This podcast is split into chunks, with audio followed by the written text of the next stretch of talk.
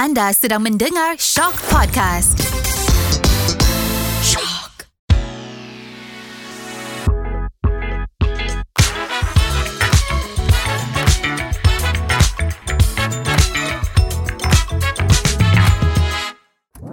Welcome back to Celebrity Podcast Winnie K. Waktu Winnie kecil, Winnie rasa memang Winnie kuat makan kan, selalu makan. Dan oh, Winnie ingat sebab waktu tu saya sangat chubby. Muka I chubby sangat, nampak lagi gemuk kalau di screen. Sebab screen tu increase thirty percent. Jadi Winnie rasa sangat stress. My manager, recording label uh, selalu kata, Winnie, you harus diet. So kalau Winnie dengar diet, okay, Winnie kena diet.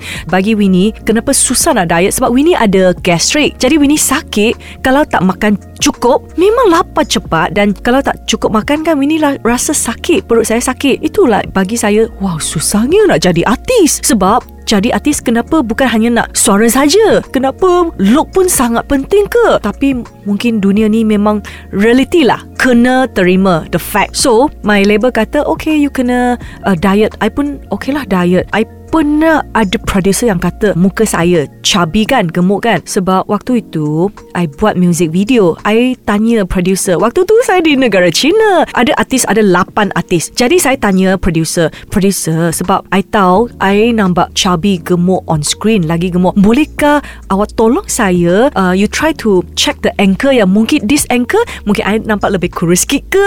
So producer pun kata, I masih ingat walaupun sudah lama. Sebab waktu tu saya baru baru started in my career. Jadi producer kata, oh, kalau you rasa you gemuk, dia cakap sangat kasar, you just go to cut your your muka lah, just cut. Wow, I pun like, sebab dia yang apa yang dia katakan, I menangis hari tu.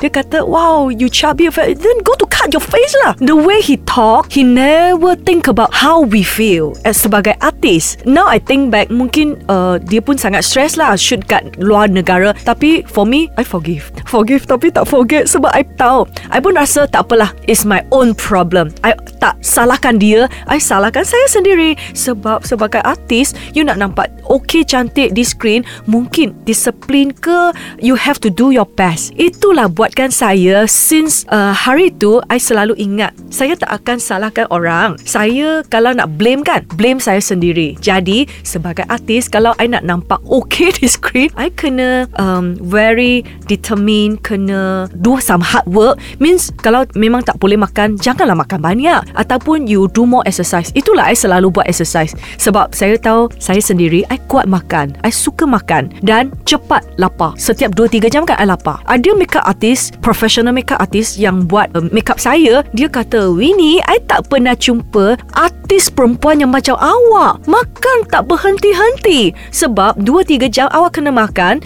I say, kak, sebab I ada gastrik, I kena makan. Kalau saya tak makan, I tak ada tenaga, I tak boleh cakap. Waktu tu I ingat, saya sebagai pengacara untuk satu game show, saya buat dua ke tiga episod dalam satu hari di shopping mall. So lepas satu episod, mungkin ada setengah jam nak tukar baju, uh, hairstyle nak tukar.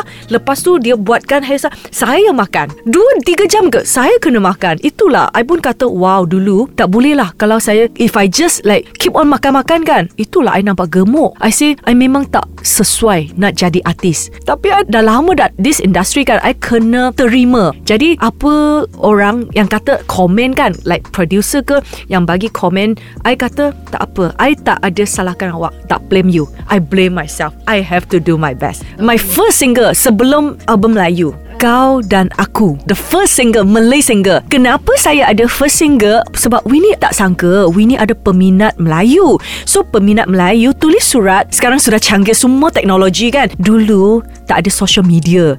Dulu kalau ada peminat, mereka tulis surat, mereka hantar ke recording label saya. Saya terima banyak surat.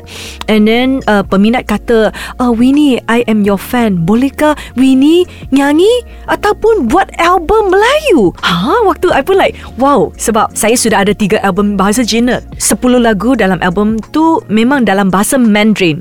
Lepas tu I bercadang recording label saya. I tanya my manager, I kata saya ada peminat Melayu. Mereka tanya Winnie, bila Winnie ada ada lagu Melayu? Itulah I bagi tahu my manager. So my manager kata okay, why not we try satu lagu dulu, I mean letak dalam my Chinese album. Jadi yang macam bonus track kan.